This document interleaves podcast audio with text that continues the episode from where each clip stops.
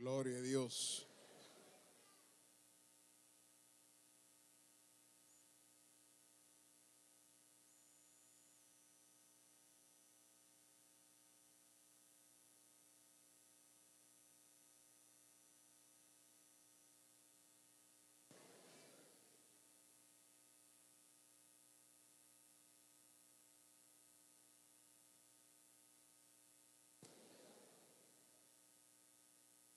Muy bien.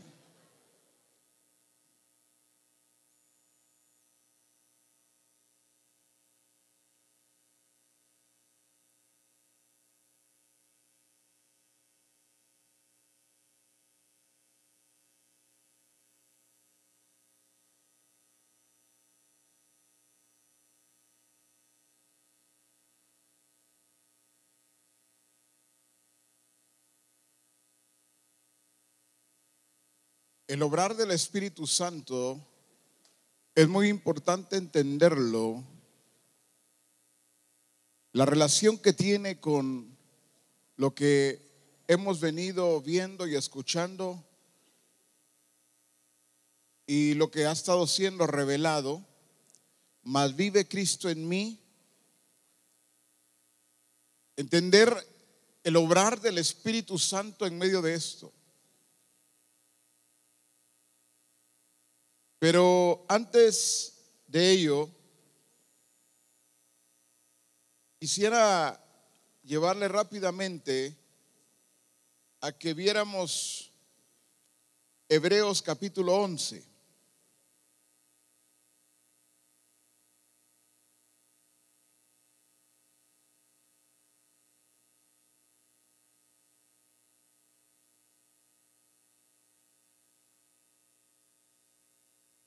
Hebreos 11.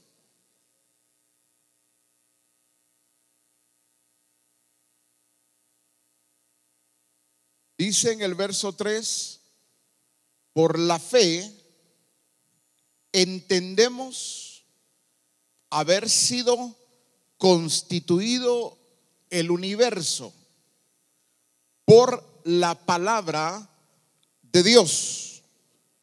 De modo que lo que se ve fue hecho de lo que no se veía. Dice claramente que por la fe entendemos haber sido constituido el universo y cómo Dios constituye el universo. Dice claramente por la palabra, la palabra de Dios, el Dios creador. Él habla él declara, Él dice y sucede.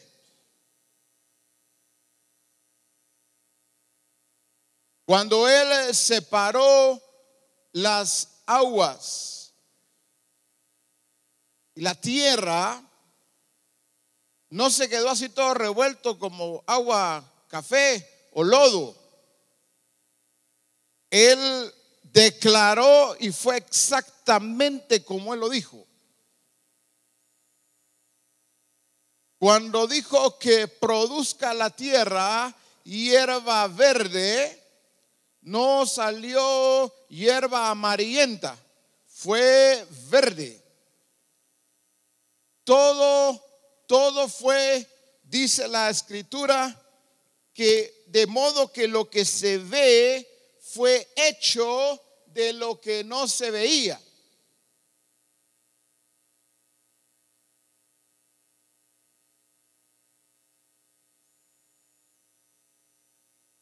Todo lo creado no existía, por eso lo creó. Pero dice también allá en Romanos capítulo 4.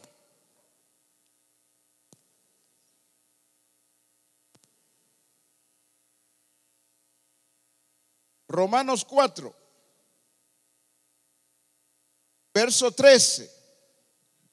Porque no por la ley fue dada a Abraham o a su descendencia la promesa de que sería heredero del mundo, sino por la justicia de la fe. Aquí habla de, eh, la verdad es que Dios no le dio una sola promesa a Abraham, pero esta es una de las promesas que le dio. Esta promesa se refiere a que Abraham sería heredero del mundo. Te voy a heredar el mundo, Abraham. Pero dice el verso que sigue, verso 14, porque si los que son de la ley, ya conmigo los que son de la ley, pregúntele a su hermano, ¿y quiénes son de la ley? Pero que le responda. Dice porque si los que son de la ley son los herederos, vana resulta la fe y anulada la promesa. Por tanto, verso 16 es por fe, para que sea por gracia, a fin de que la promesa sea firme para toda su descendencia. No solamente para la que es de la ley, sino también para la que es de la fe de Abraham, el cual es padre de todos nosotros.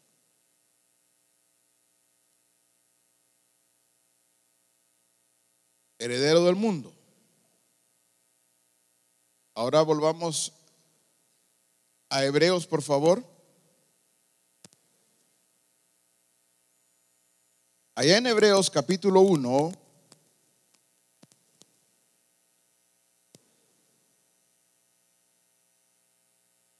Dice en el verso 2, en estos postreros días nos ha hablado por el Hijo a quien constituyó heredero de todo y por quien asimismo dice, hizo qué?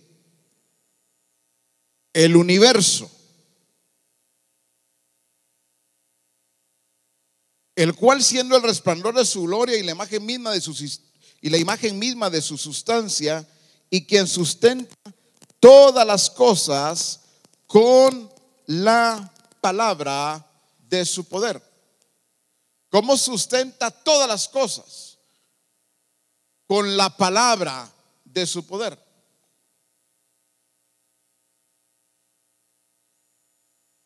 El evangélico conoce Biblia, predica Biblia, enseña Biblia.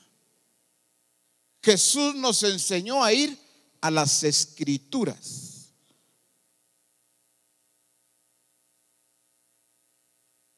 Y ahí encontramos entonces que Él sustenta todas las cosas con la palabra de su poder porque fue constituido heredero, dice, de todo heredero de todo.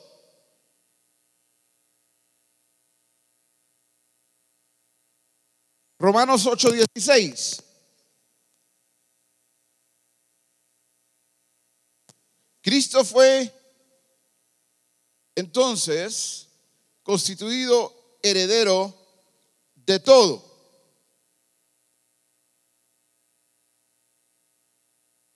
Dice Romanos 8:16 el Espíritu mismo da testimonio a nuestro espíritu de que somos qué? Somos hijos de Dios y si hijos, también herederos. Herederos de Dios y coherederos con Cristo. ¿Qué eres tú? ¿Qué soy yo? Soy hijo, y si hijo, a no ustedes, pero hoy sí, se me levantaron algunos desanimados. A ver, que soy yo, que eres tú. Soy hijo, y si hijo, soy heredero, dice la escritura, y si hijos también herederos, herederos de Dios. ¿Y qué sigue diciendo? Y coherederos con Cristo.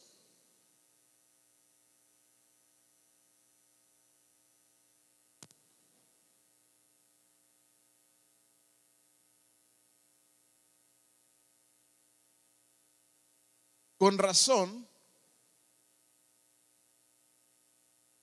la tarea que se nos ha encomendado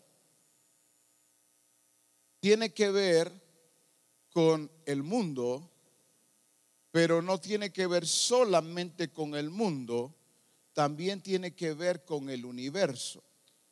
Una cosa es el mundo y otra cosa es el universo.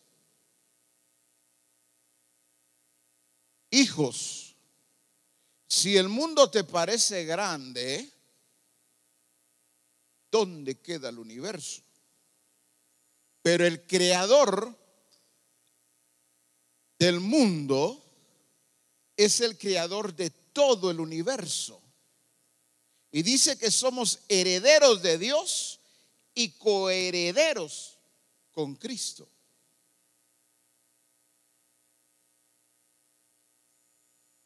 Entonces, lo explico de esta manera.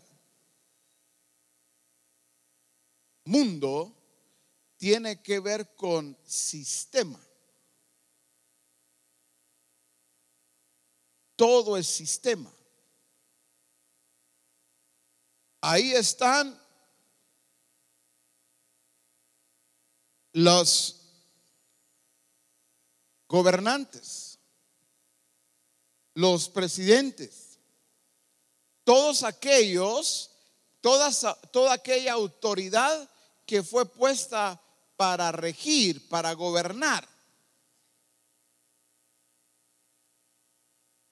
También está la naturaleza que tiene que ver con mundo. Los ríos, los volcanes,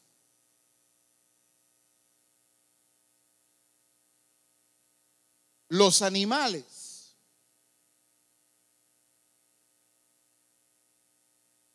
El clima. Pero universo ya tiene que ver con todo aquello que Dios también creó. Por ejemplo,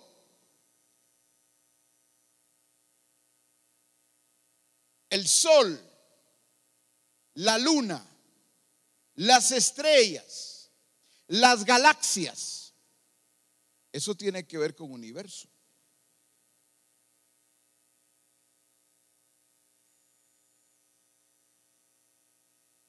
Entonces, Dios no creó solamente mundo, Dios creó universo.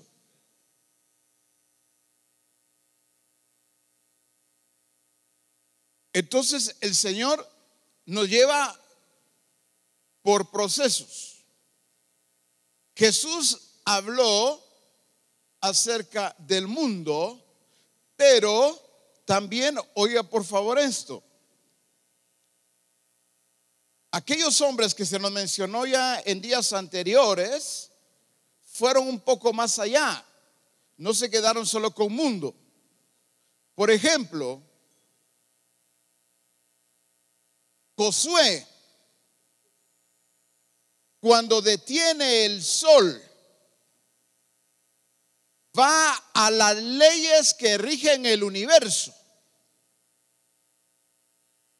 Elías, cuando dice, no va a llover, eh, va más allá que mundo. Se dirige a las leyes que rigen el universo. No sé si vamos bien.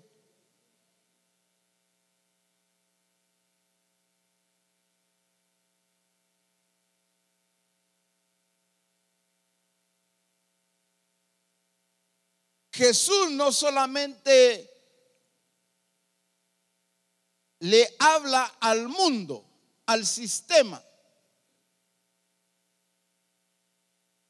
Cuando Jesús camina sobre las aguas, cuando Jesús le habla a la tormenta, se está dirigiendo a las leyes que rigen el universo.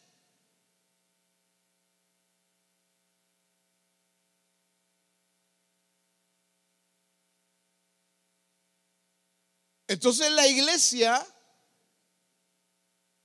los hijos del reino deben entender muy bien esto.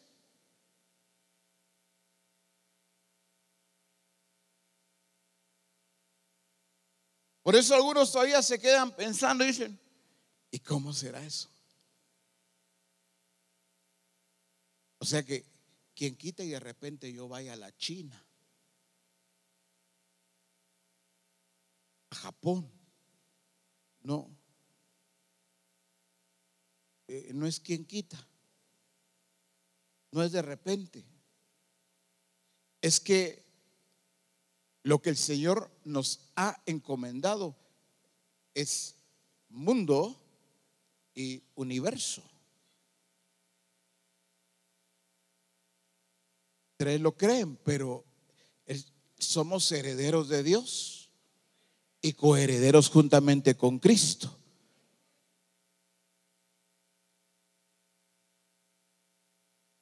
Entonces,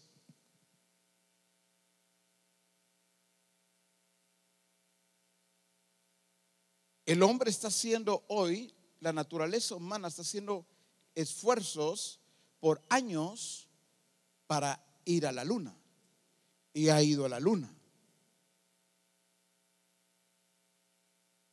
y están vendiendo terrenos en la luna y los están comprando ya. Si usted ya compró el suyo.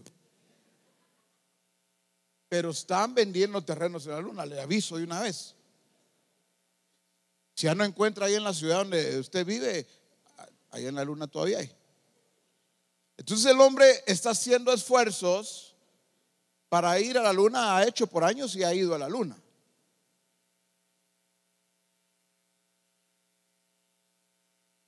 Pero no se mire necesariamente subiendo a un cohete espacial.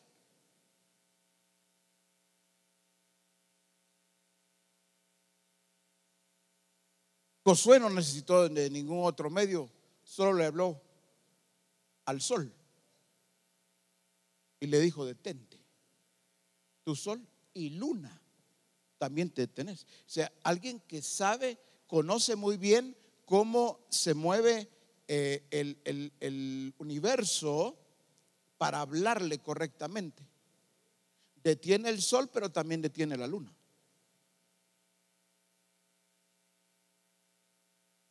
¿Por qué? Porque todo se rige por leyes, leyes divinas.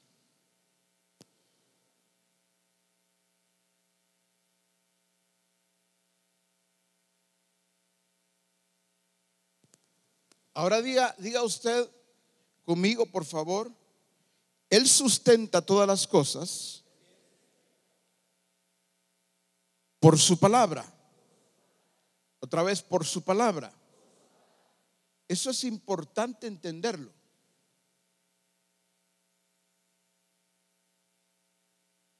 La palabra declarada en Cristo es una palabra declarada no solamente correctamente, sino declarada en el momento, en el tiempo preciso.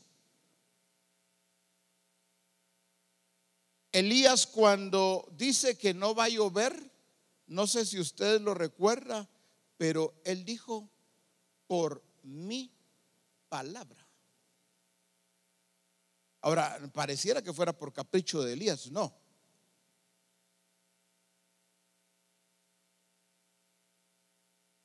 Dice, no llueve por mi palabra.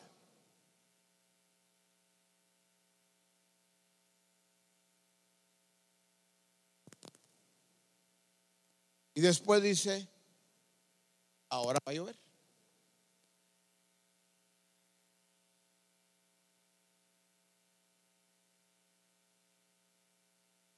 Creo firmemente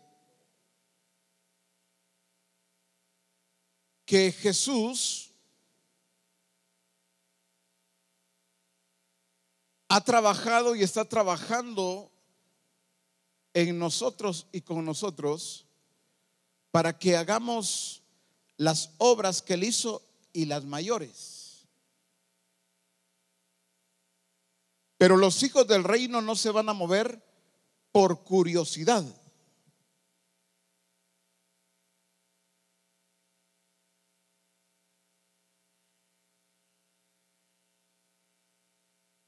Por todas partes han surgido en el mundo organizaciones que están preocupándose de alguna manera por la naturaleza. Y han invertido millones, millones, millones y no pueden detener un caos que se está dando en la naturaleza. No lo van a poder detener. Porque la creación misma fue sujetada, pero dice que no por su propia voluntad.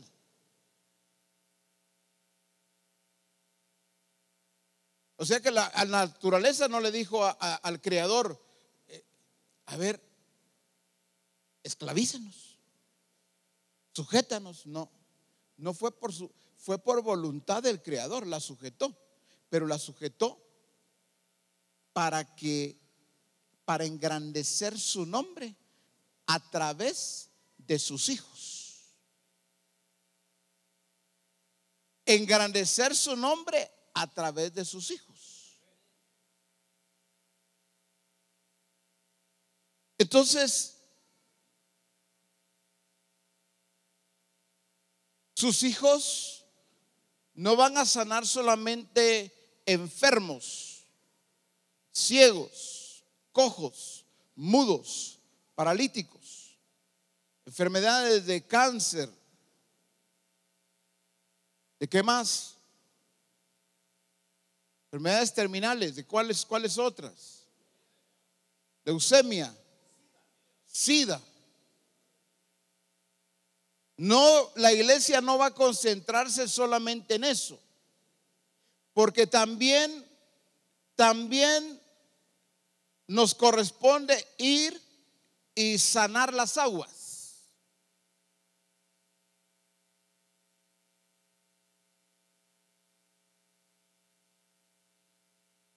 Por ejemplo, eso sucede en todos los países.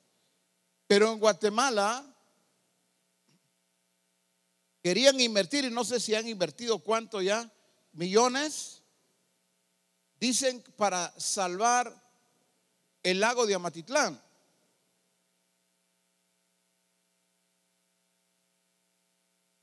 Pero no va a ser posible por esos medios. el Señor ha reservado a sus hijos para que hagan lo que les corresponde. Pero tampoco es que alguien venga, se levante un día y diga, vamos a ver si me sale. Y vaya allá a la orilla del lago y como hay muchos vendedores, empieza a caminar donde no haya gente.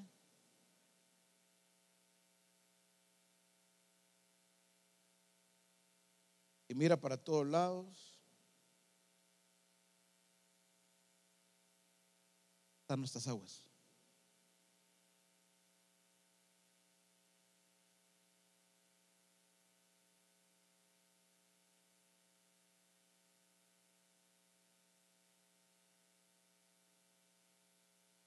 nuestras aguas.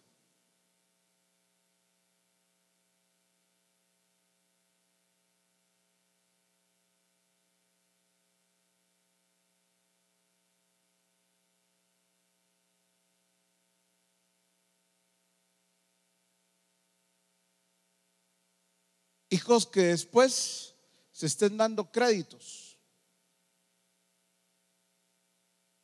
Después.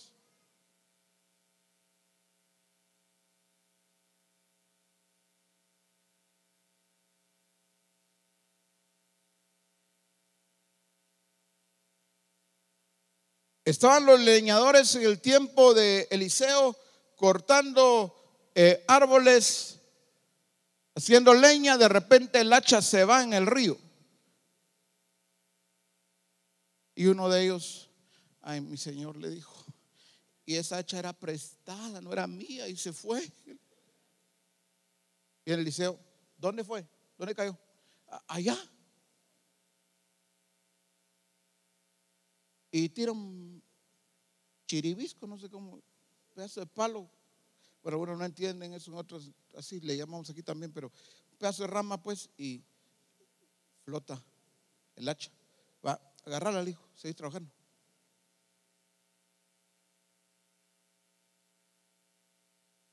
El evangélico hoy se hubiera puesto, el místico se pone a reprender. Ese fue el diablo vos. E, ese fue el diablo. Y mira, y te la hundió. Busquemos a, unos buenos nadadores que la busquen, que, vayan y que se metan y la busquen, a ver si la encuentran.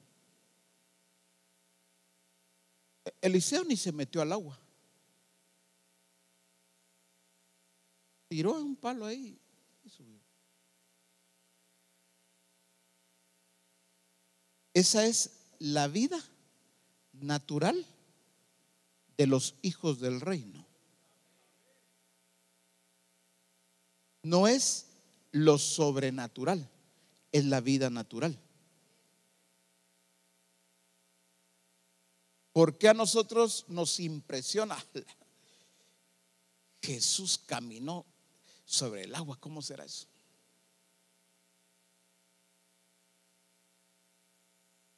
Yo lo he intentado, va a decir alguien en la piscina, me pongo a hacer así, mire. Chapotear. Señor, yo quiero caminar en el agua. Ya lo he intentado y me hundo.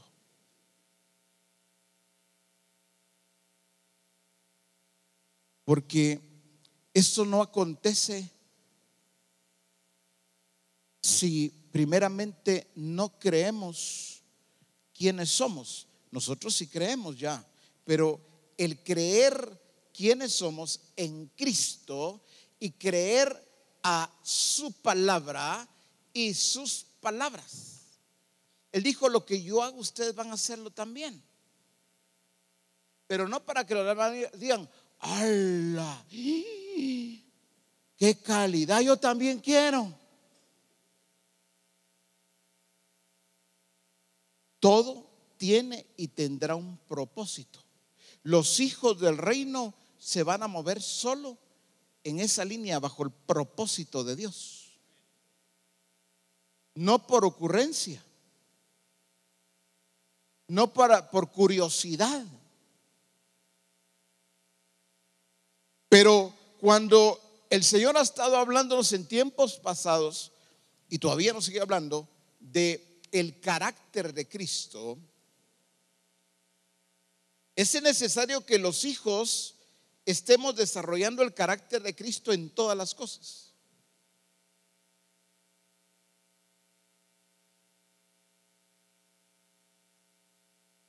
Hay quienes de repente hacen algo y sanan a uno de cáncer y están contando todo. Ya vieron, fui yo, yo fui. Y usted sanó, esa mujer sanó de cáncer. ¿Y quién cree que fue? hombre. ¿No le dijeron pues?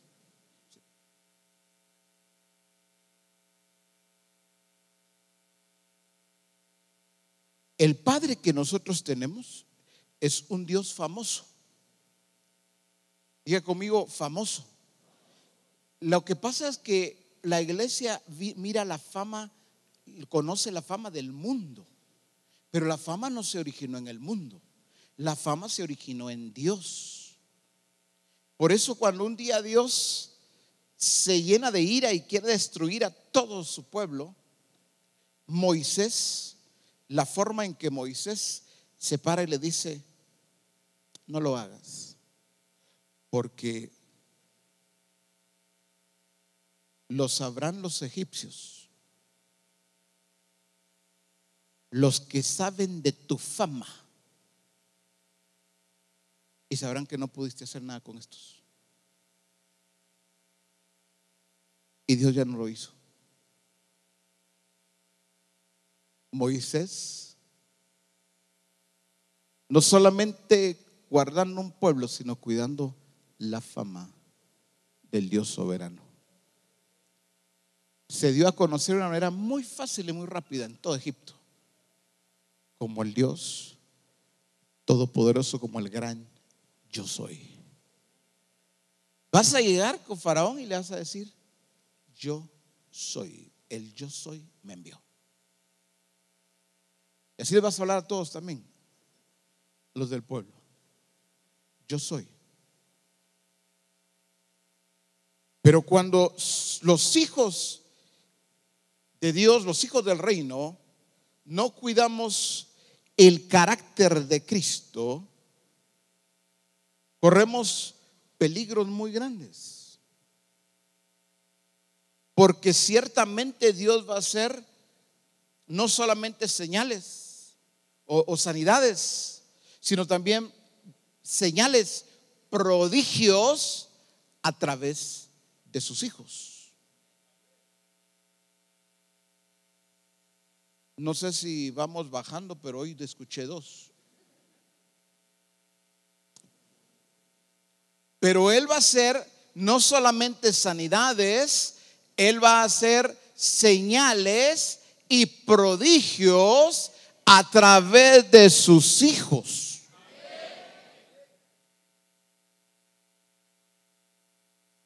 Por eso, más vive Cristo en mí es expresar la vida plena de Jesús.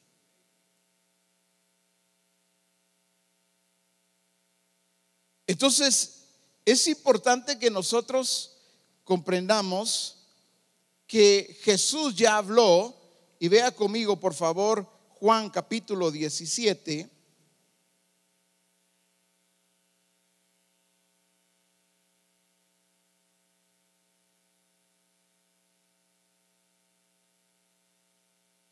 Veamos algunos versos eh, rápidamente. Dice verso 3, y esta es la vida eterna, que te conozcan a ti, el único Dios verdadero, y a Jesucristo, a, a quien has enviado.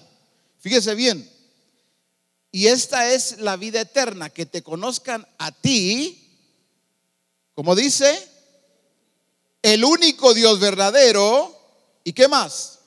Y a Jesucristo, a quien has enviado. La vida eterna no se quedó solamente en los discípulos. El conocer al único Dios verdadero y a Jesucristo. Esto continuó. Por eso es que ustedes y yo conocemos hoy al único Dios verdadero y a Jesucristo. Pero la pregunta es, ¿quién sabe que vive Cristo en ti, en mí. ¿Quién lo sabe? ¿Quién lo sabe? Pregúntale a tu hermano que está cerca, ¿quién sabe que Cristo vive en mí? ¿Quién lo sabe?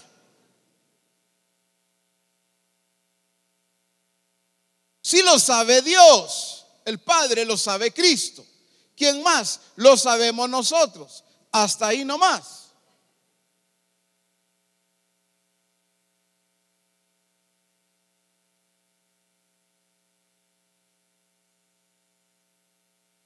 Fíjese bien, el misterio a nosotros ya nos fue revelado.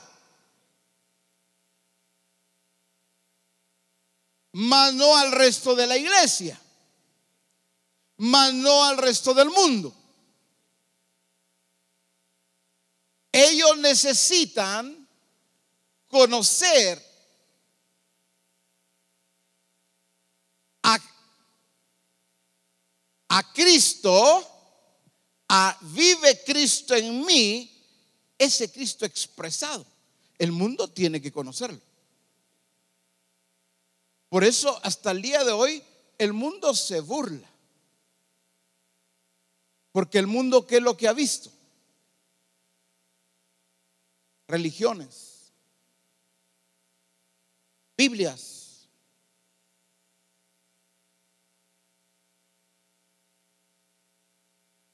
Evangélicos caminando por diferentes partes, subiéndose a los buses, predicando en los mercados, en los parques.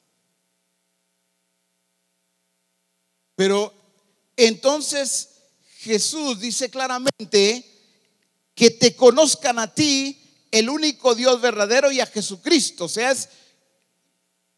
es, darte a conocer a ti y darme a conocer a mí.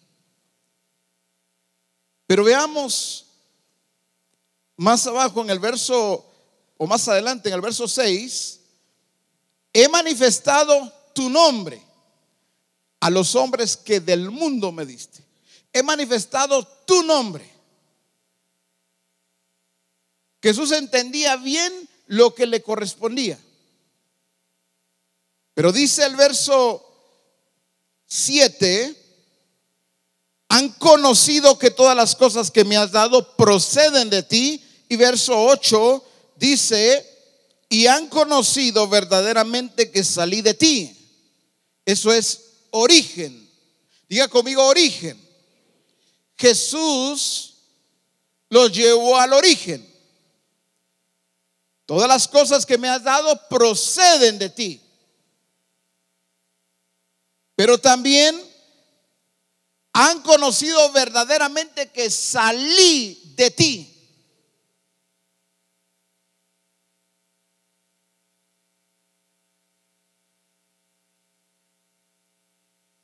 Jesús se encargó de enseñarle esto a los discípulos y ellos lo entendieron. Pero así como Cristo sale del Padre, así la iglesia sale de Cristo. Pero ahora le corresponde a la iglesia, le corresponde a los hijos dar a conocer ese origen a toda la creación.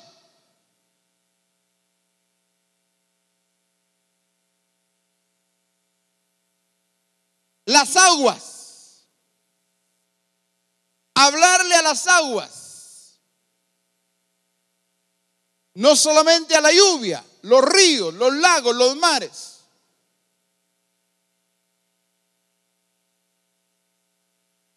Volverlos al origen, a la persona de Cristo. Porque fueron creados por Él y para Él.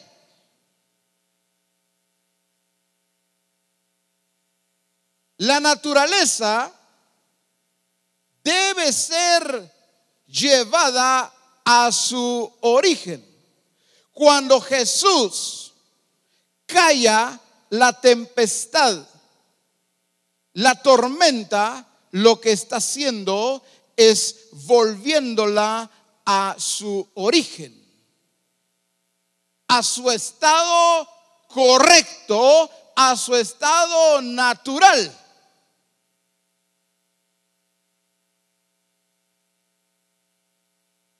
los árboles, las plantas, toda hierba. El comportamiento de los animales, todo debe ser llevado, debe ser vuelto a su origen.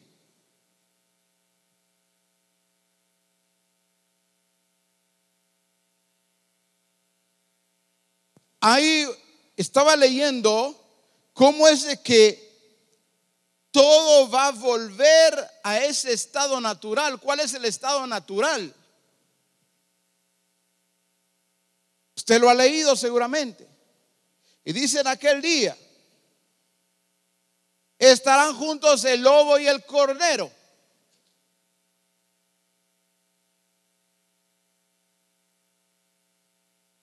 Póngale hoy un cordero a un lobo.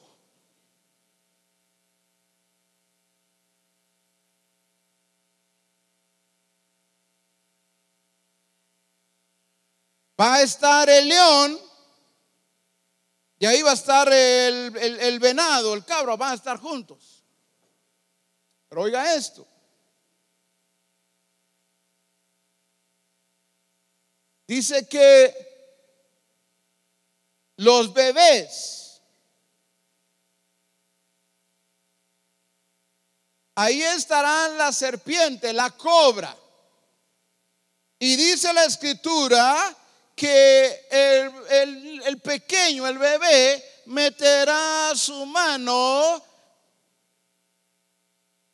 en la cueva donde, donde vive la serpiente, la cobra y no le hará daño.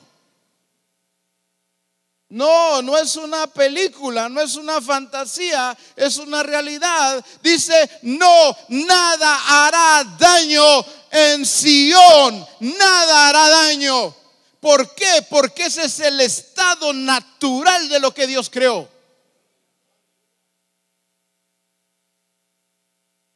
Cuesta a veces, ¿verdad, hermanos? Porque aquí eh, algunos están procesando aquí. Ay, no, Dios me guarde, reprendo con la culebra sin nada que ver usted.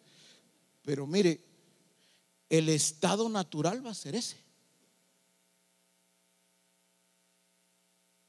Eh, dice que va a estar el animal salvaje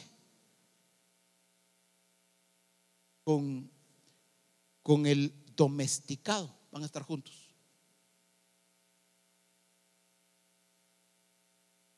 Entonces, no es para que el Señor esté diciendo, sueñen, ay, qué bonito, ¿verdad? Va a ser eso. No, a los hijos del reino les corresponde llevar todo a su estado natural. Ese es el origen. Cuatro. Dijeron amén. Estamos como sub y baja. Ocho, dos, cuatro. Está bien, hermano, no se preocupe. Porque las determinaciones de Dios no están basadas en el amén que nosotros demos. Pero hacemos bien en decir amén.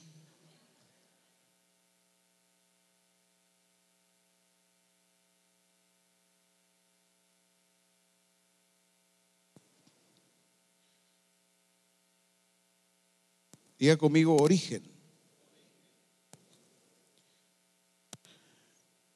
En Isaías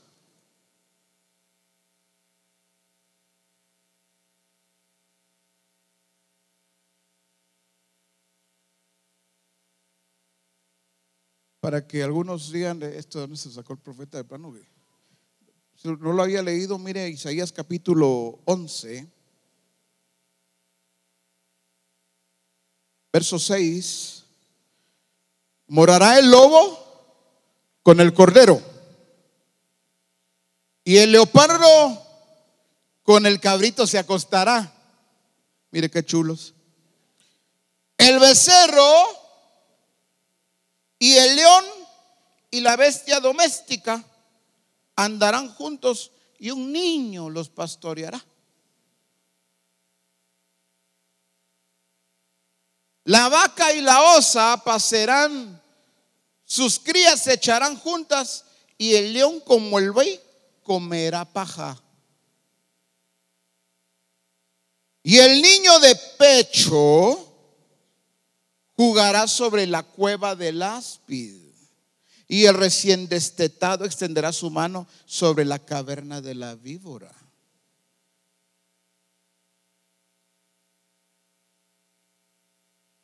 Eh, no es un juego. Hermanos de México, a la víbora, a ver cómo es que cantan el canto. No, no, no, es una realidad. Verso 9, no harán mal ni darán ni dañarán, pero en todo mi santo monte. ¿Por qué? Porque la tierra será llena del conocimiento de Jehová como las aguas cubren el mar.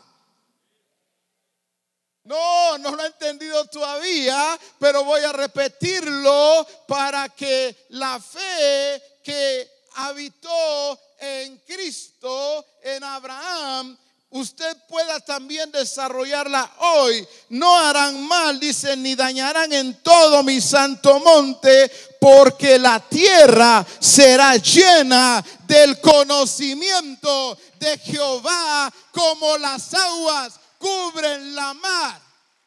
¿Cómo va a ser llena la tierra del conocimiento de Jehová? No, no va a ser llena de la letra que está escrita. Van a revelar a Padre y a Cristo y eso lo harán los hijos del reino. Los hijos del reino por causa de ellos se va a llenar la tierra del conocimiento de Dios creador. Él está diciendo, hijos,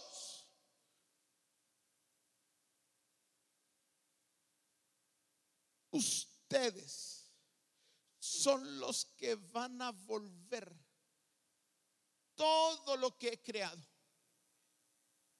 al estado original.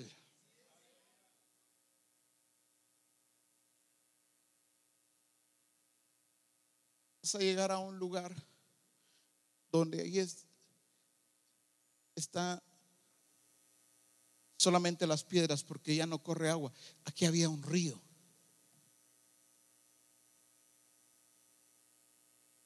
Y vas a ordenar que ese río vuelva a correr otra vez. Y correrá, pero correrá en el orden de Dios no para hacer estragos, correrá correctamente porque los hijos del reino lo vuelven a su estado original, porque las naciones están viendo que eh, la, la misma creación está deteriorándose, está en caos. No, no pueden pararlo por muchos millones que inviertan, no hay forma que puedan hacer algo.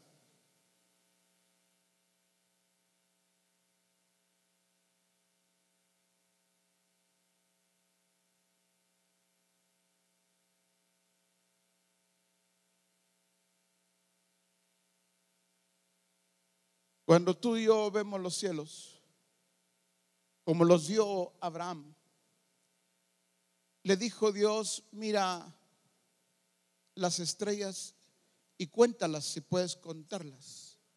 Eh, por supuesto, no, no, no había forma. Pero el Dios creador, dice la escritura, que a cada una la llama por su nombre. Cada estrella tiene un nombre. Y si una estrella tiene un mal comportamiento, la va a llamar por su nombre.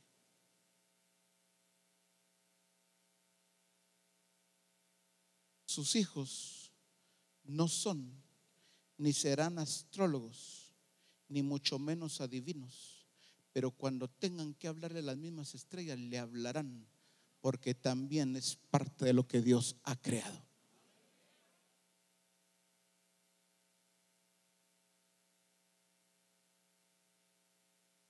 No estoy hablando para las parejas de enamorados que se ponen a ver las estrellas.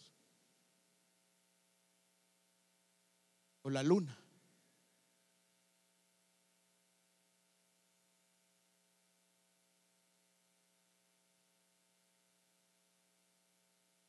Imagínese usted, todo vuelve a ese origen. Si regresa conmigo a Juan capítulo 17.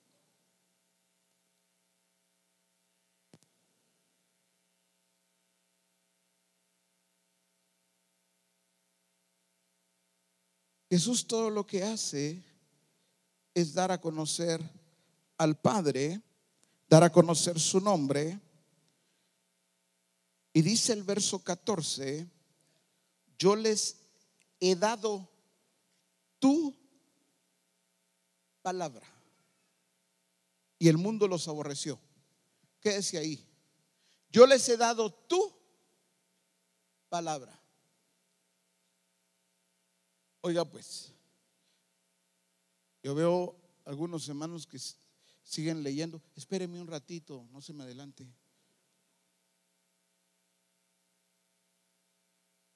yo les he dado tu palabra, ¿cómo lo ha entendido el evangélico? Es cierto, Él nos dio Juan 3:16, porque tal manera, Salmo 1, bienaventurado el varón. Salmo 23, Jehová mi pastor, no. Jesús habla en el Juan 17 de sus palabras y habla de, le he dado tus, tus palabras y les he dado tu palabra. Son dos cosas distintas. Eh, se lo busco rapidito y usted me ayuda seguramente. Cuando habla de las palabras,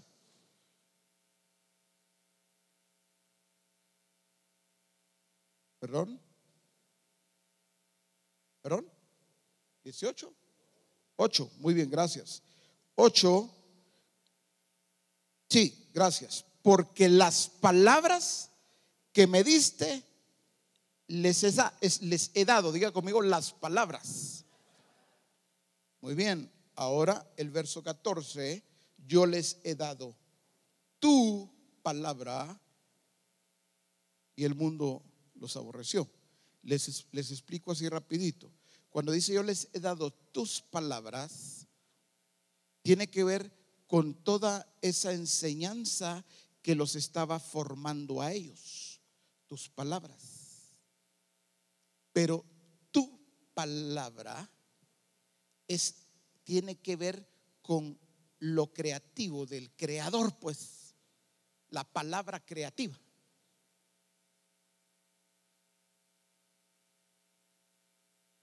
De lo que no existe, sucede. Eh, este era un río, no hay agua.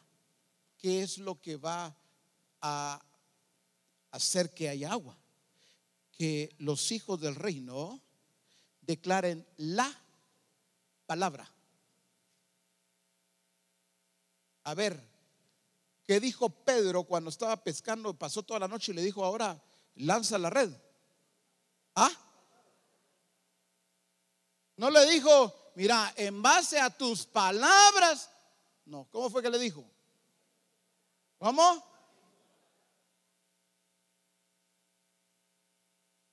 Es la palabra creativa.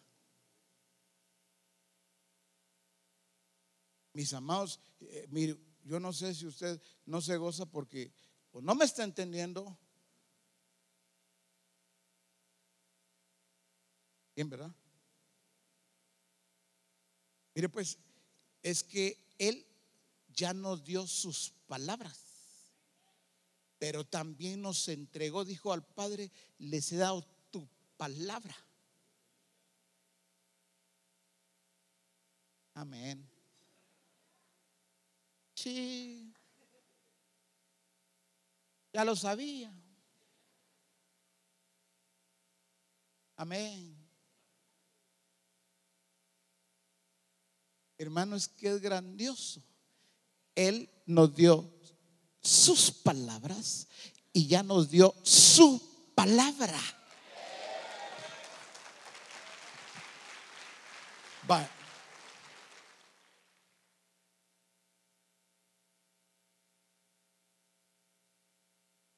Cuando nos paremos frente a lo que él ya dijo, la creación misma, pero vayamos un poquito al mundo, cuando vayamos al sistema, vamos a usar sus palabras, oiga bien, sus palabras para llevarlos al arrepentimiento. Y entonces creerán. Pero los que no crean, entonces va a ser su palabra creativa. Amén.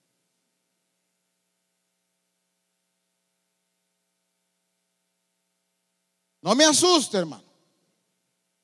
Porque la iglesia de Éfeso, oiga bien, eh, la, obra, bueno, ¿cómo se lo explico? Pues eh, la obra del Espíritu Santo es una obra maravillosa. Eh, la iglesia solo se quedó viendo eh, como algunas lenguas repartidas, como de fuego sobre la cabeza, una palomita, eh, se quedó viendo, eh, escuchando lenguas y, y todavía algunos pues no están seguros si esas lenguas que hablan son del Espíritu o, o se las copiaron a alguien y, y bueno, no, no, no, no. La obra del Espíritu Santo, mire, es extraordinaria en, todo esto.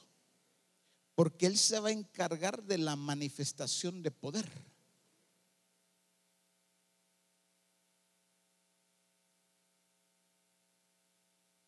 Y entonces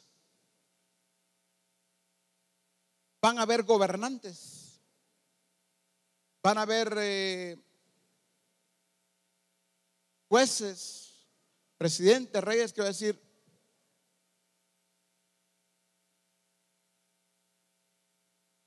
por poco me convences.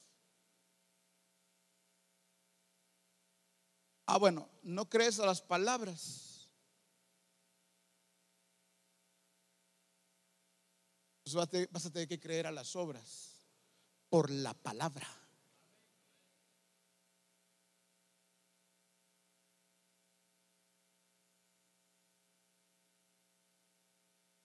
Y oiga, aquí viene la operación del Espíritu Santo. Iglesia, agárrate bien.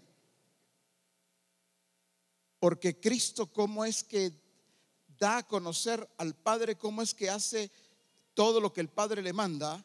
El Espíritu estuvo con él todo el tiempo, el Espíritu Santo.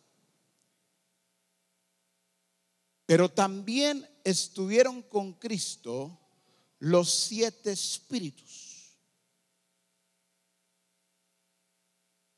Y estos, el Señor se los ha reservado. Están delante de su trono. Pero Él los va a enviar a la tierra. Pero los va a enviar a la tierra para que estén con los suyos.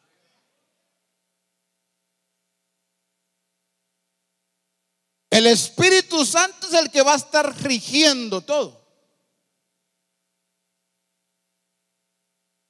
Pero estos, ahí va a estar el espíritu de sabiduría.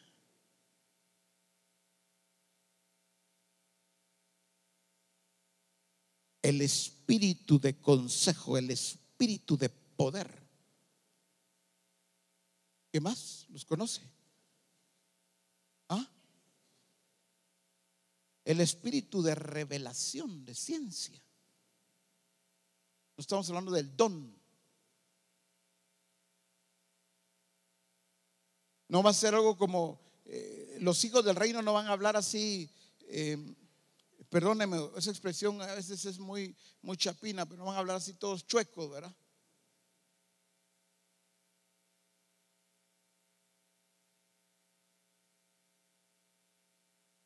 ¿Cómo dijiste? Mocho. Charep. Chereto. Eso. Y aquí a que. Pero eso que dijo el pastor Jacob. Y si usted no lo oyó bien, pregúntele dentro de un rato cuando terminemos. Pero oiga bien, los hijos van a, del reino van a hablar claro, con claridad.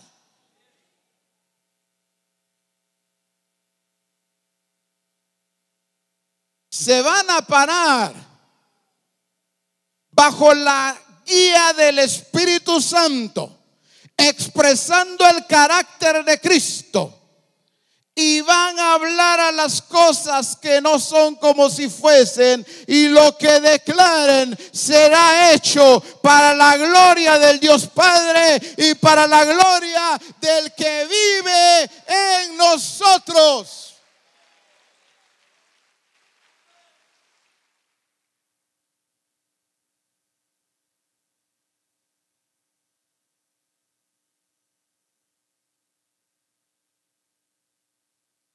Van a hablar con claridad.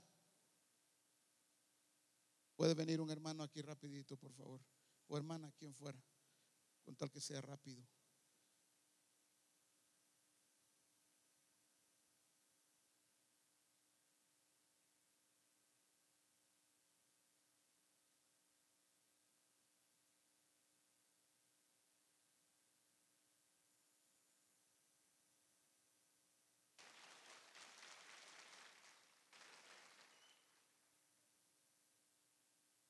Entonces, hoy algunos, acércate hermana, está bien, bienvenida. Algunos todavía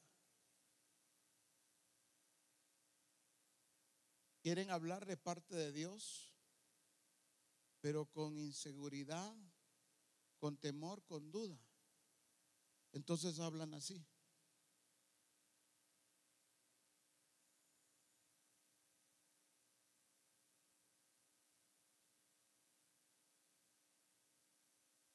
El Señor dice que te ama.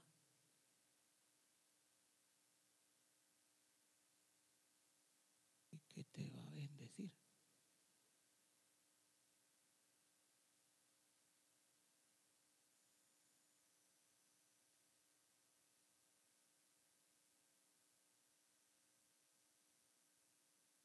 Entonces todavía hablan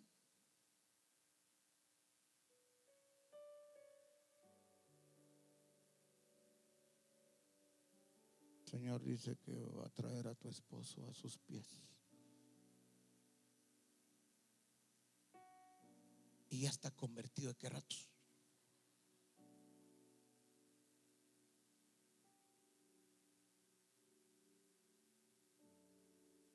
Perdón. El Señor dice que está tratando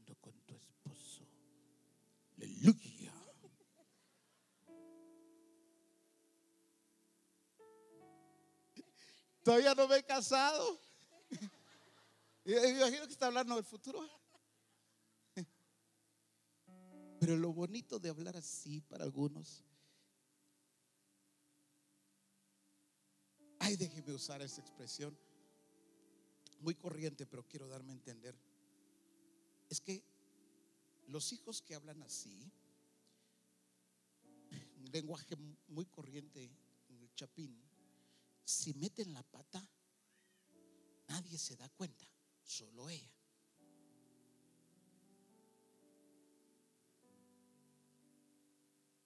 Si sucede, si no me equivoco, cuando ella me busque, diga, recuerda que usted me dio una palabra en mi oído.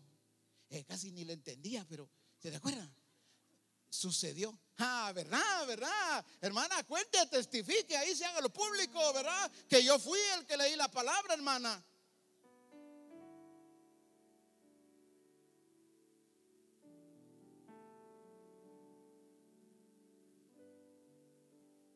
Los hijos del reino no van a probar parándose en una caja, en un féretro, como algunos ya lo han hecho varias veces.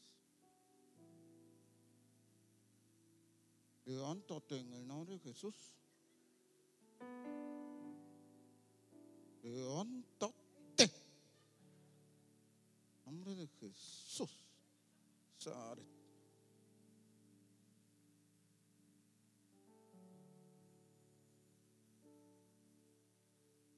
A ti te digo, levántate.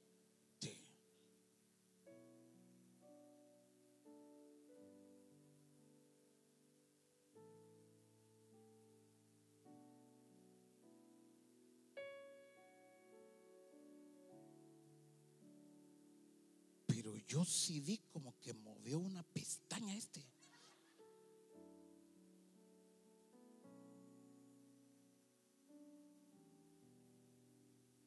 Estoy viendo.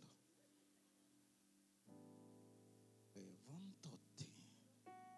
Nombre de Jesús de Nazaret. De repente alguien se acerca. Hermano, ¿qué, qué está haciendo?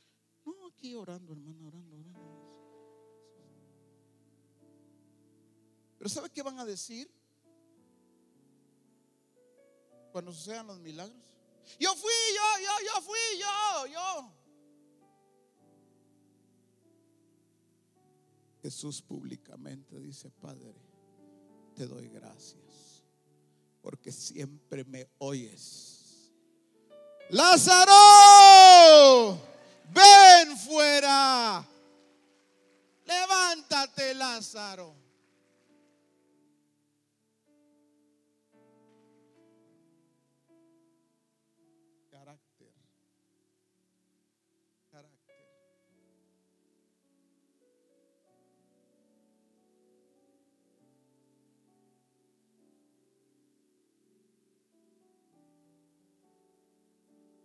Ustedes les dijo Nauconosor a aquellos, si no se postran, se van al horno de fuego. Eso no lo dijeron, sí, rey, como tú digas, gracias por darnos otra oportunidad.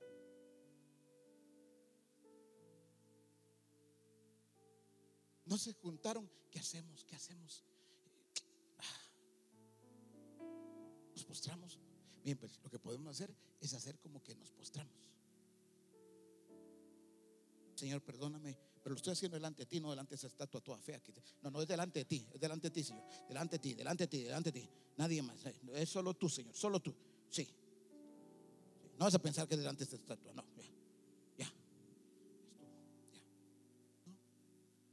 Era rey, le dijeron,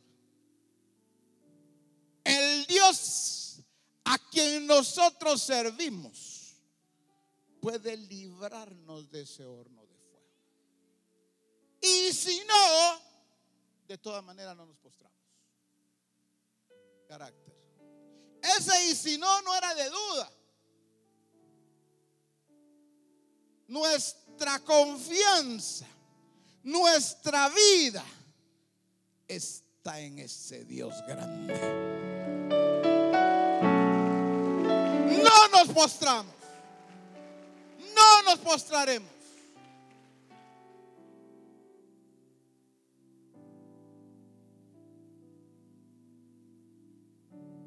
Cuando tú hables de parte de Dios, eso no va a ser cuando sea grande.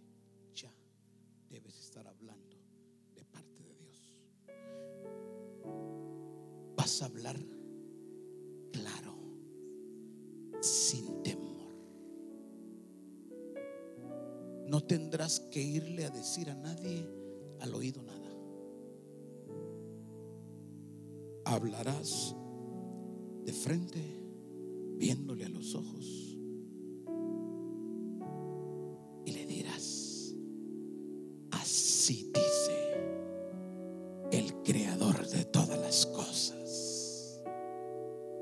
no solamente a las personas, Porque estás escuchando y recibiéndolo con claridad, hablarás y lo harás con toda la claridad de los hijos del reino. Antes te hubieran dicho cuando seas grande,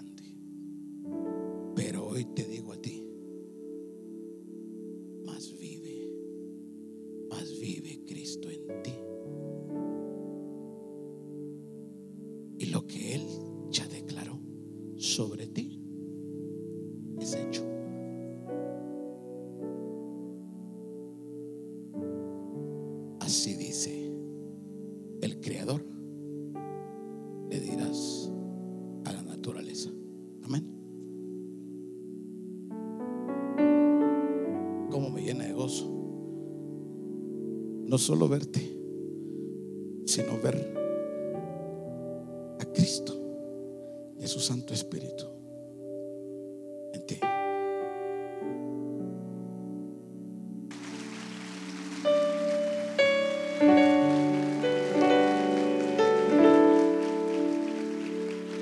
Mujeres, varones, jóvenes y viejos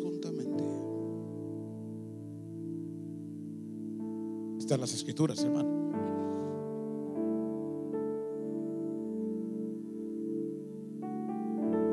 Hablen claridad, sin temor, expresen el carácter de Cristo. No hablen a escondidas a la naturaleza y después van a andar gritando a los cuatro vientos, fui yo, fui yo. Perdóneme, eso no, no sirve, no funciona.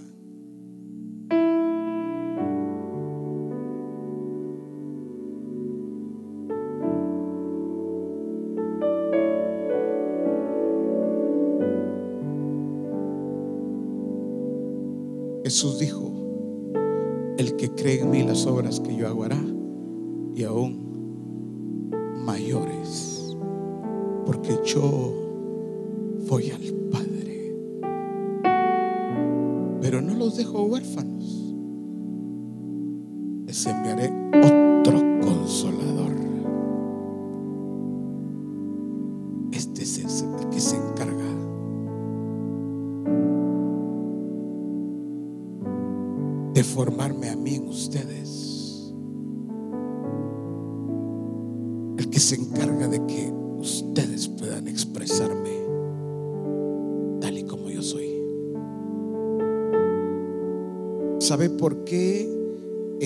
entonces en Juan 17, 14 Jesús dijo, yo les he dado tu palabra y el mundo los aborreció?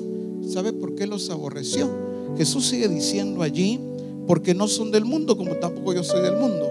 Pero ¿sabe por qué el mundo aborreció a estos? ¿Sabe por qué el mundo nos aborrece? Porque el mundo sabe lo que significa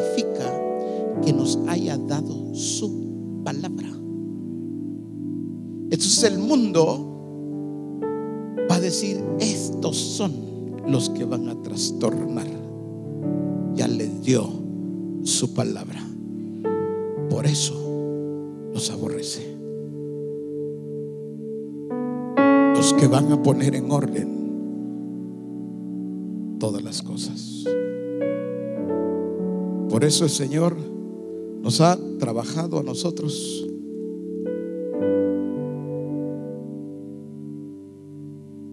Su orden. El Espíritu, el Espíritu Santo nos guiará a toda verdad. El Espíritu Santo es el mismo que nos va a decir, no vamos a estar viendo un mapa o un, como le llaman, están los, todo el mundo. ¿Planisferio? Gracias. ¿Dónde? ¿Dónde? Señor, donde caiga el dedo, ahí voy.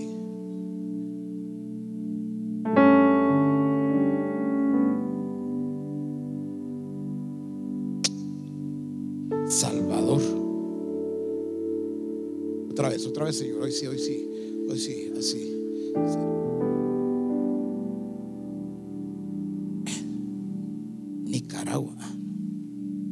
La tercera es la vencida. Esa es.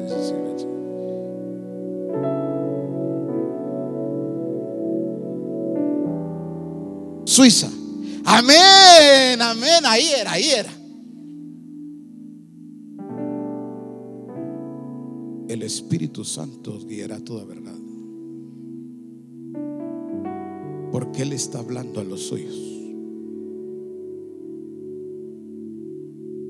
Te levantarás e irás donde Él dice que debes ir y donde debo ir.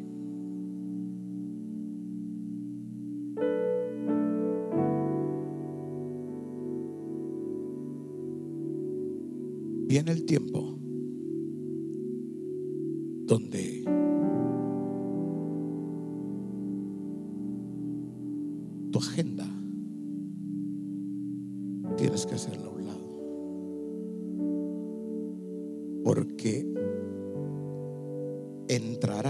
entrarás si has entrado a la agenda del Espíritu Santo.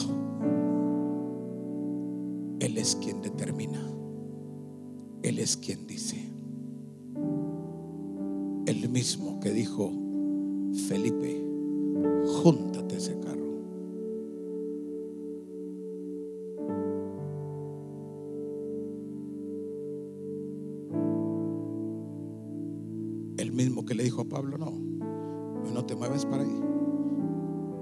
va a decir, no, ahora no. El Espíritu Santo, dijo Jesús, Él os enseñará todas las cosas y os recordará todo lo que os he dicho. Él tomará de lo mío y os lo dará a conocer. Él les dirá lo que ha de venir,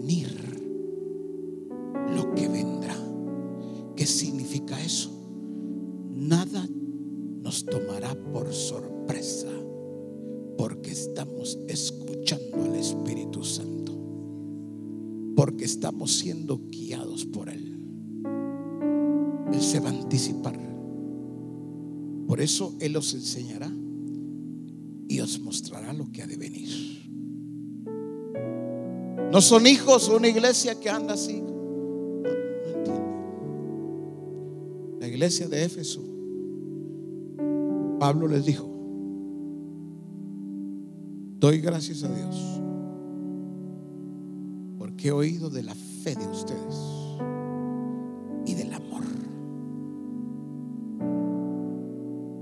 no dejo de pedir porque sean alumbrados los ojos de vuestro entendimiento. Óigame, la iglesia de Éfeso tenía fe, tenía amor, pero no tenía luz.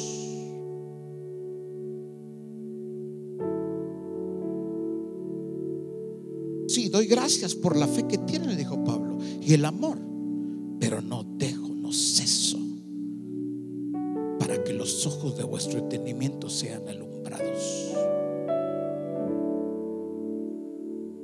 Y venga, y Pablo llama a algunos de los siete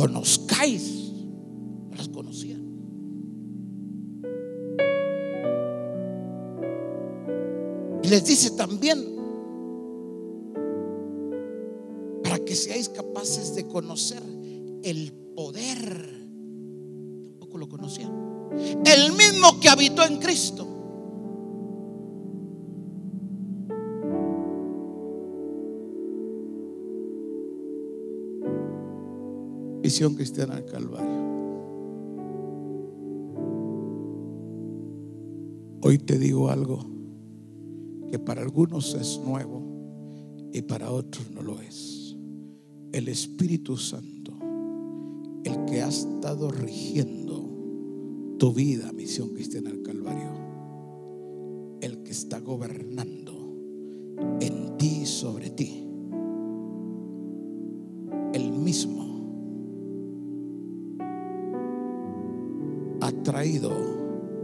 a estos espíritus que ya están y han estado con nosotros.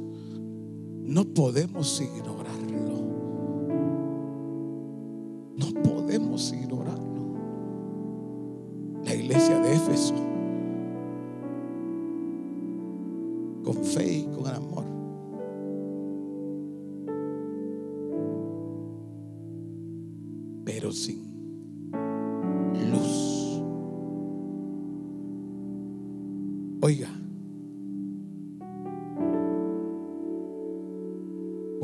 Habla de los siete espíritus,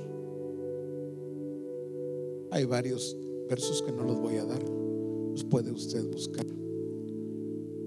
Pero dice en Apocalipsis, capítulo 4, Apocalipsis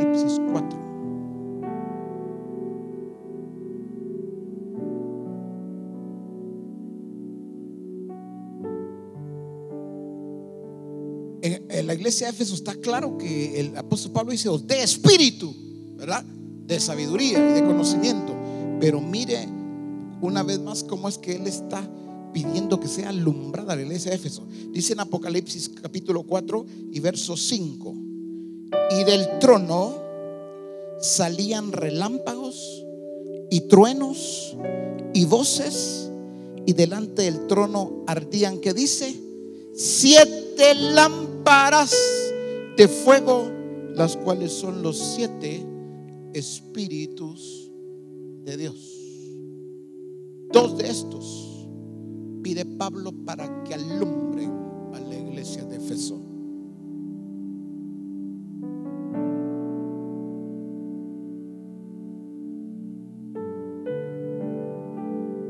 Y dice aún la escritura,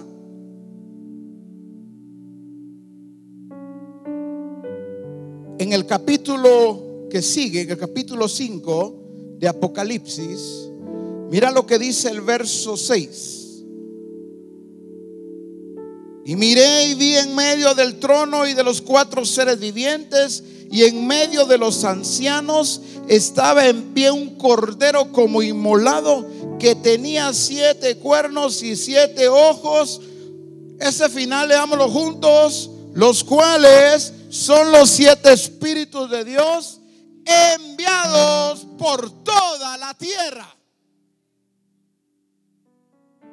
¿Qué sentido tiene enviarlos por toda la tierra? Es por causa de sus escogidos, por causa de sus hijos, esos siete espíritus que han estado delante del trono, los envía a la tierra.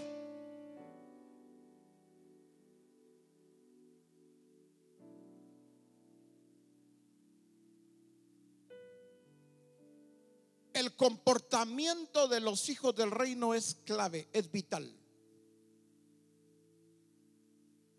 Cuando hablas, cuando declaras. No estoy hablando solo cuando das una palabra, una profecía.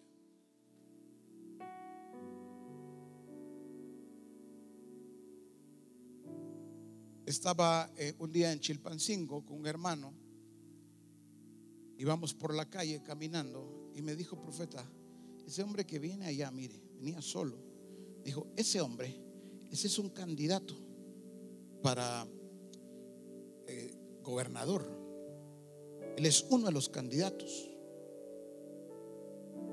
Y él venía caminando solo. Y corrió y lo llamó. Y el hermano muy, muy emocionado le dijo, ven, ven, fulano, te presento al profeta que viene de Guatemala. Me dijo, ah, mucho gusto. Y me dijo, como le decía, profeta, él es uno de los candidatos para ser gobernador. Hay varios que están, me dijo, ¿cuántos estaban postulando? Le vi a los ojos y le dije, te voy a anunciar algo. Tú vas a gobernar. Se le abrieron los ojos. Sí, tú vas a ser el próximo gobernador. Pero te voy a declarar lo que Dios dice acerca de ti y acerca de esta ciudad, de este lugar. ¿Y qué es lo que te corresponde hacer? Ahí en la calle. Y le dije, nunca podrás decir que Dios no te habló. Y no solo te habló para decirte que sí, eres el próximo gobernador, sino te habló para lo que debes hacer allí. Al tiempo, los meses, no sé qué tiempo, el hermano feliz me dice, profeta, ¿recuerda aquel que, que, encontramos en la calle? Dije, sí, ¿qué cree? Ganó, él es el gobernador, el próximo.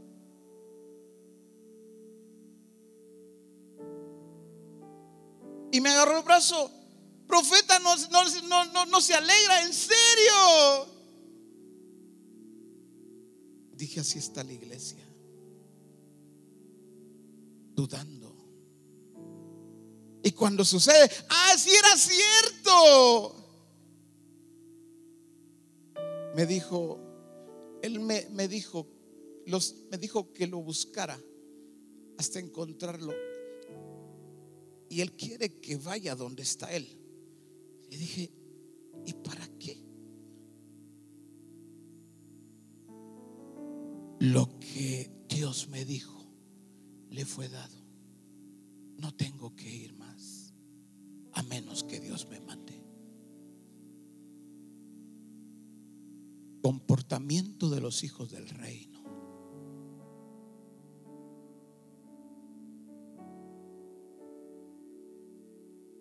Porque el alcalde llega, sí es una autoridad, no se trata de irrespetar la autoridad. Pero siervos que no hayan ni qué hacer porque el diputado, porque el alcalde llegó al templo. Damos gloria a Dios, hermanos, que el señor alcalde está aquí con nosotros esta noche en el culto. ¡Ah! Aleluya. Señor alcalde, unas palabras puede pasar usted. Nos honra con su presencia, señor alcalde. Sí. Ah, eh, sí, qué alegre estar aquí con ustedes. Les cuento que en mi partido estamos haciendo muchas cosas. Comienza a ser proselitismo. Aleluya, la iglesia. Después el lunes, si no es el siervo, un hermano va a estar en la alcaldía, en la municipalidad. Usted estuvo anoche en la iglesia, así como no, sí. Yo necesito unas láminas.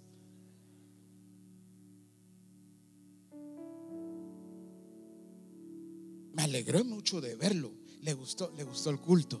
Sí, sí estuvo bonito. Pero mire, pues, si usted no puede con láminas, con unos sacos de cemento está bien también, porque también necesito eso.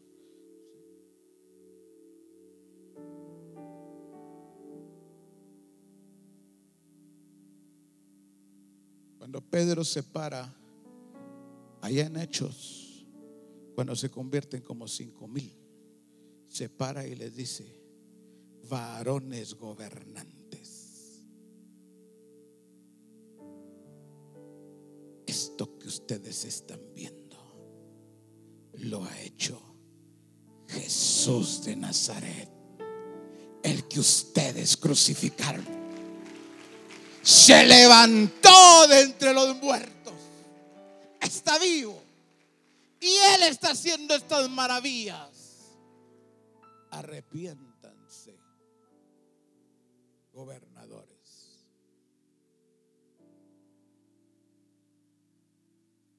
Los hijos del reino no le coquetean al mundo. Los hijos del reino no buscan congraciarse con alguien. Cuando el Señor me permitió estar con una congresista, leí la palabra porque ciertamente va a gobernar. Ella lloró y me dijo, solo le voy a pedir algo. Me dijo, la petición que tengo es que sea usted uno de los asesores. Y le dije, espérese. No, no, no, no, no, no es así. Yo sé quién soy en Cristo y para qué fui enviado. Porque misión cristiana al Calvario. Habrán ciudades, naciones, gente de gobierno que te dirá, véngase, aquí le doy casa, aquí le pongo carro, aquí quiero que usted esté. Yo necesito gente como usted, porque van a creer que eres como un amuleto para ellos de la buena suerte. Hay hombres y mujeres que tienen que entender que el Espíritu Santo está trabajando y sigue trabajando el carácter de Cristo, porque fácilmente comprometerían esa identidad como se nos ha enseñado en estos días. Fácilmente.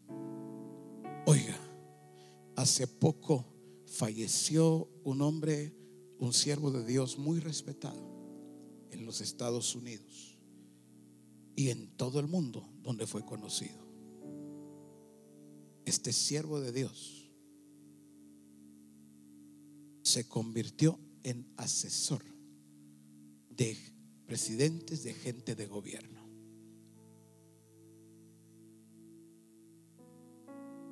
No me voy a meter más allí, porque es un siervo que ya no está muy respetado.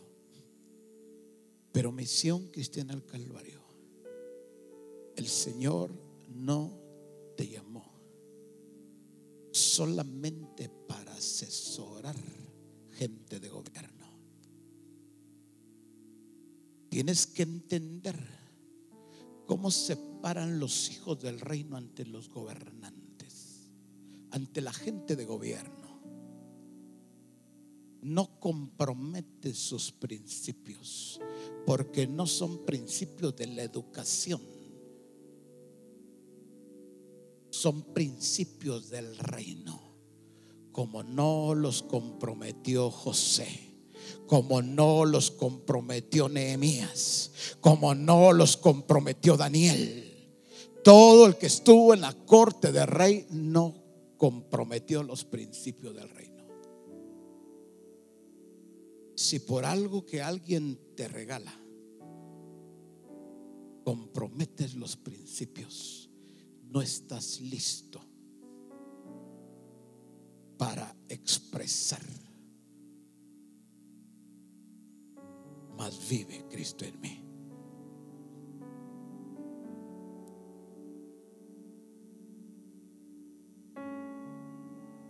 Si un hombre por mucha plata que tenga o mujer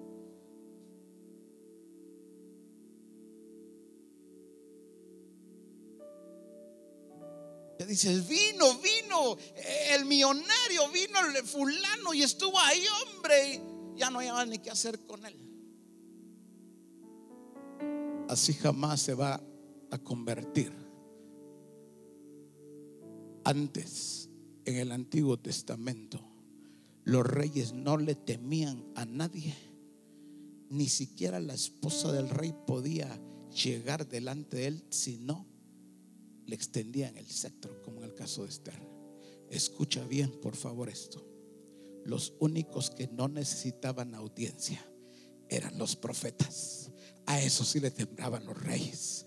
Decía, viene el profeta y el profeta entraba directamente. Así dice Dios, así dice Jehová el Señor. No les importaba porque sabían quién los había llamado y quién los estaba enviando. No le decían su majestad. ¿Me permite la palabra su majestad? No le decían, mi, rey, eh, con todo respeto, no dormí por varias noches para ver cómo le hablaba, le explicaba a usted esto. Sería bueno, no me lo voy a tomar a mal sería bueno que en el reino usted hiciera tal cosa. Bueno, porque tienen sus consejeros? Sométalo a ver qué le dicen, pero no. Así dice Jehová. El Dios, el creador de todas las cosas. Él fue el que te puso en ese trono y Él es el que te demanda que hagas esto, rey. No necesitaban audiencia para pararse delante del rey. Misión cristiana al Calvario. Dice el Señor, no estarás pidiendo audiencias porque mi Santo Espíritu es el que se encarga de abrir las puertas para que tú vayas y te pares delante de gobernantes y les declares lo que yo he dicho porque por mis palabras y por mi palabra sabrán que yo te he enviado y que yo estoy en ti.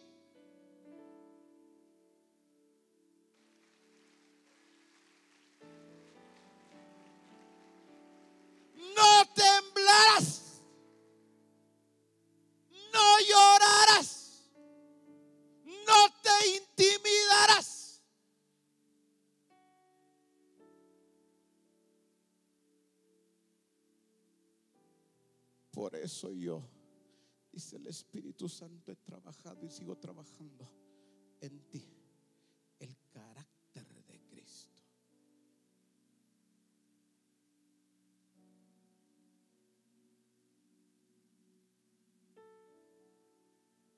Que no hay moneda en el mundo que te compre, ni los quetzales, ni los pesos, ni los dólares, ni los euros, ni los, ni las libras.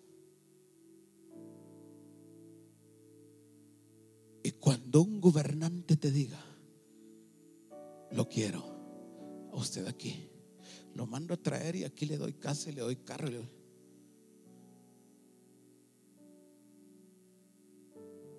Hablaremos como Daniel.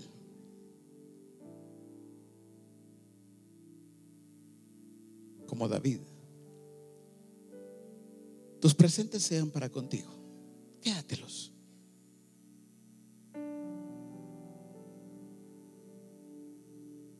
Yo fui comprado por precio.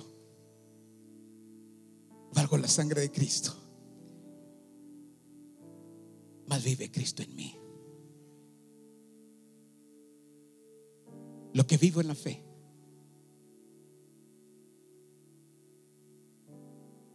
Vivo también en la persona de Cristo Jesús. Visité al cardiólogo hace un tiempo y entiendo que es uno de los mejores cardiólogos de Guatemala, pero él me dijo, ustedes, me dijo, son privilegiados. Yo tuve la oportunidad, me dijo, de salir, cruzar la frontera para estar en una iglesia. Y tan lindo vivir esa experiencia. Cuanto más ustedes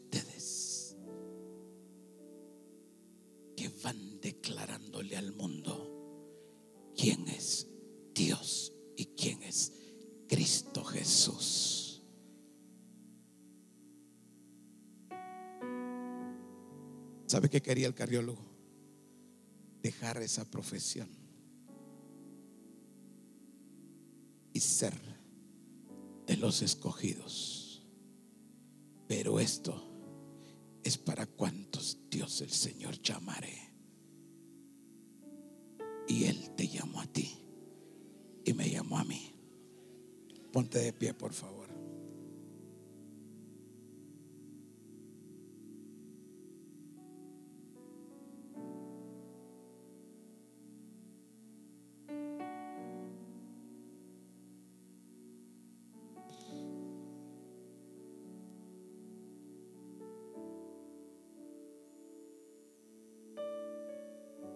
La palabra que el Señor dio al apóstol y a misión cristiana del Calvario.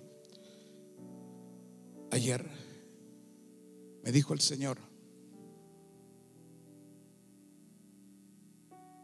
irán, dije que irán y estarán delante de las cortes, pero le dirán a los jueces,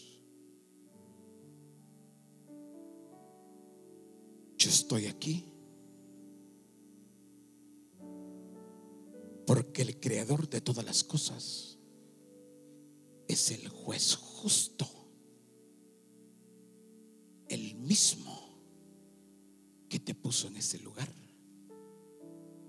Y él te dice, no más balanza y pesa falsa.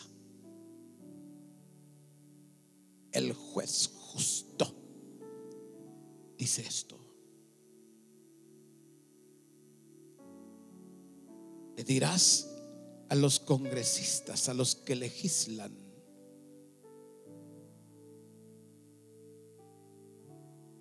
el legislador de todo el universo. Es el que hoy les ordena que legislen bajo la dirección de su Santo Espíritu. No más leyes caprichosas. No más leyes para beneficiarse ustedes y todos aquellos con los que se han congraciado.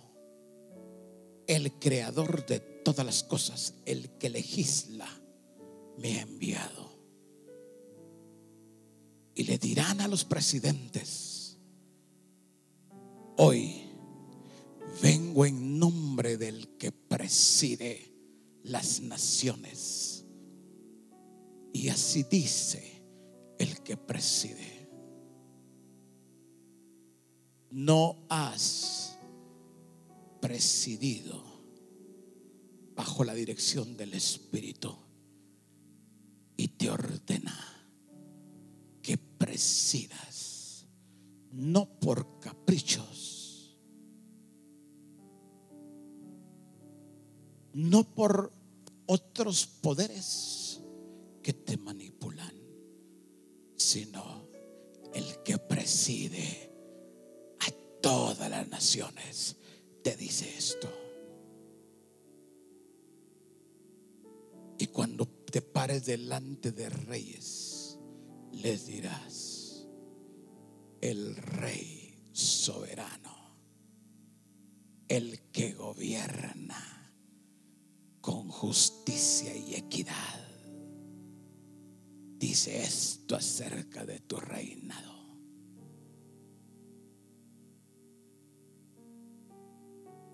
Para eso y para hablarle a toda la creación, escogió Dios, misión cristiana al Calvario.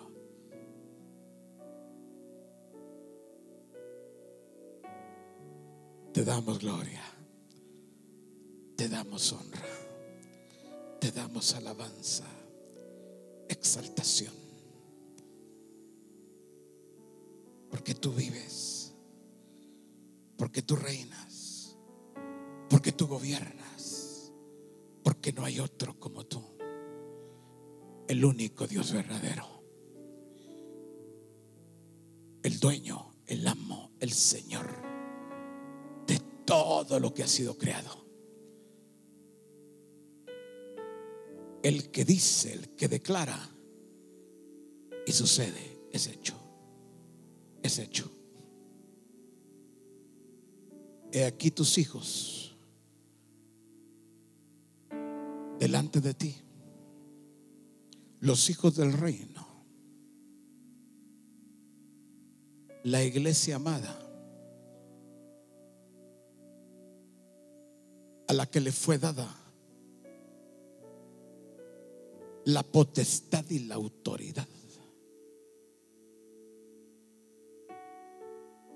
Aquí delante de ti, dándote honor, loor, gloria, alabanza, exaltación, declarando el cordero que fue inmolado es digno de recibir la gloria, la honra, las riquezas, el poder, la alabanza. Aleluya, aleluya. Todo lo que ha sido creado le alaba. Aún las estrellas le alaban. Todo lo que ha sido creado por Él le exalta.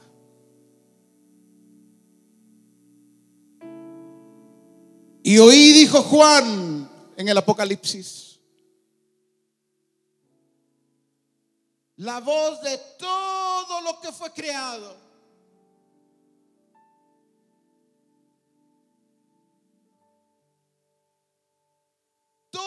que está en los cielos, todo lo que está en la tierra, todo lo que está en las aguas y lo que está debajo, oí decir,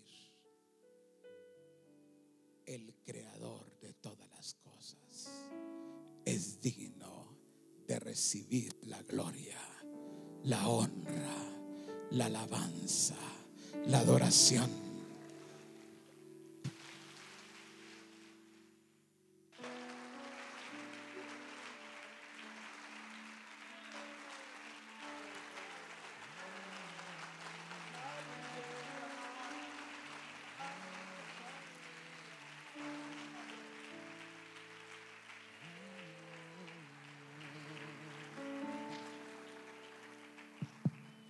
Yo no sé si Juan te escuchó a ti, pero tú y yo somos los hijos que saben adorar al Padre y al Hijo y darle toda gloria, toda alabanza y toda exaltación allí.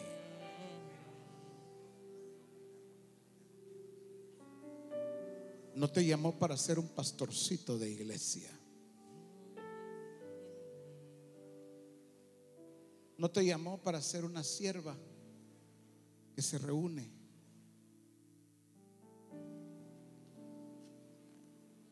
Para predicar. Sí, te llamó a eso, pero no, tu llamado va más allá. Tu llamado va más allá. Él no te dijo enciérrate en las cuatro paredes y vive. Y vive allí cómodo. Tampoco dijo, y si hay incomodidad, no te preocupes, ya te las voy a resolver, porque quiero que estés tranquilo dentro de esas cuatro paredes. El llamado que te hizo y que me hizo es supremo. Llamamiento supremo. Con espíritu superior. No veas la iglesia el templo donde estás. El Señor te dice, mira toda mi creación.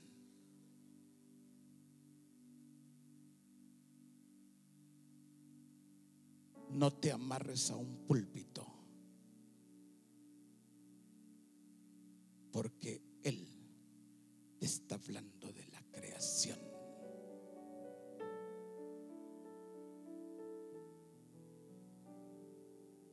Creación sigue gimiendo. Sigue gimiendo.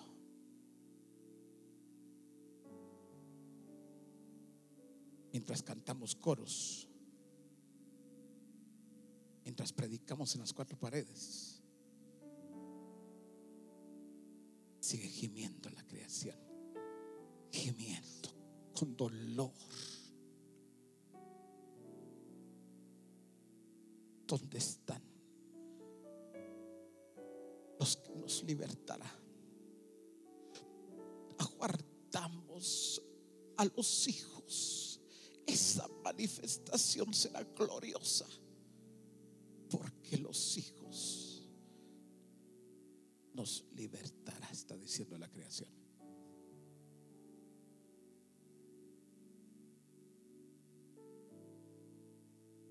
Solo volteate y abraza a alguien y dile, eres un elegido.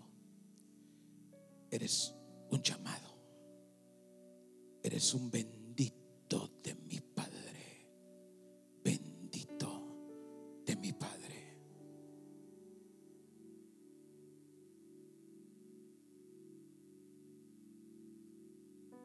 Hazlo bien, no es un abrazo de saludo. Dios te bendiga, hermano. Hazlo bien. Hazlo bien. Eres un elegido. Es un elegido. Eres un bendito de mi Padre. Eres un bendito de mi Padre. Eres un bendito. La honra, la gloria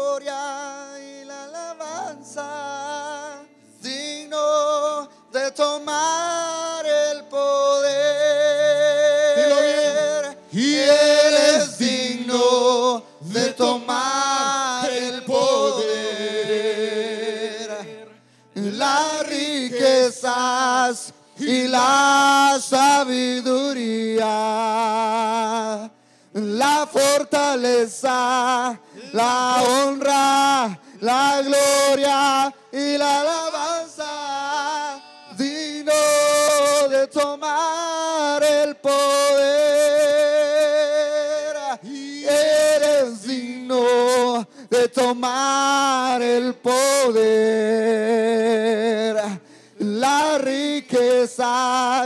y la sabiduría, la fortaleza, la honra,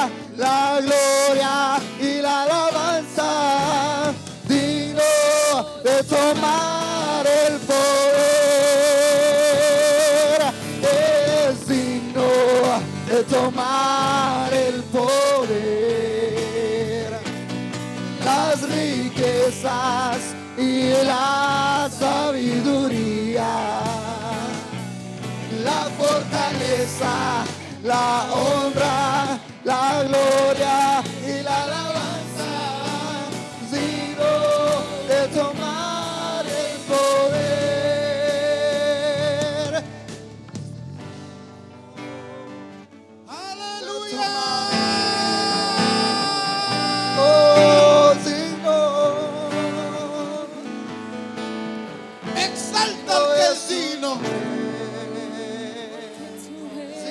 lo dice el canto, lo dicen los hijos del reino, lo dicen sus escogidos, lo dice su creación.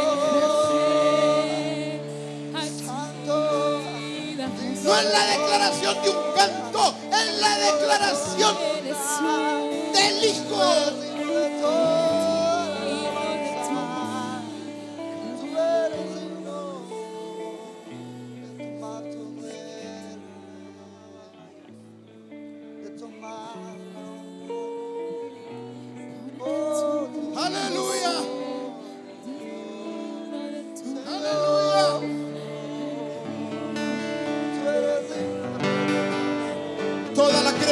Espera por ti y por mí. Toda la creación, toda la creación, toda la creación. Ríos, mares, lagos, volcanes. Todo lo que fue creado.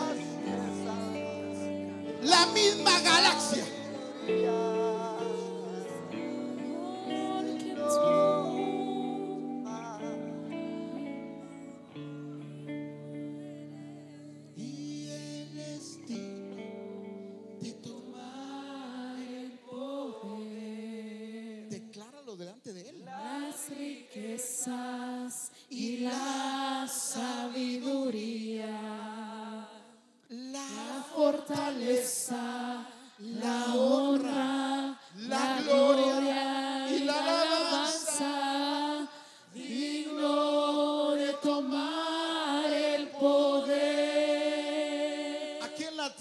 Misión Cristiana, el Calvario te dice, y él es digno de tomar el poder,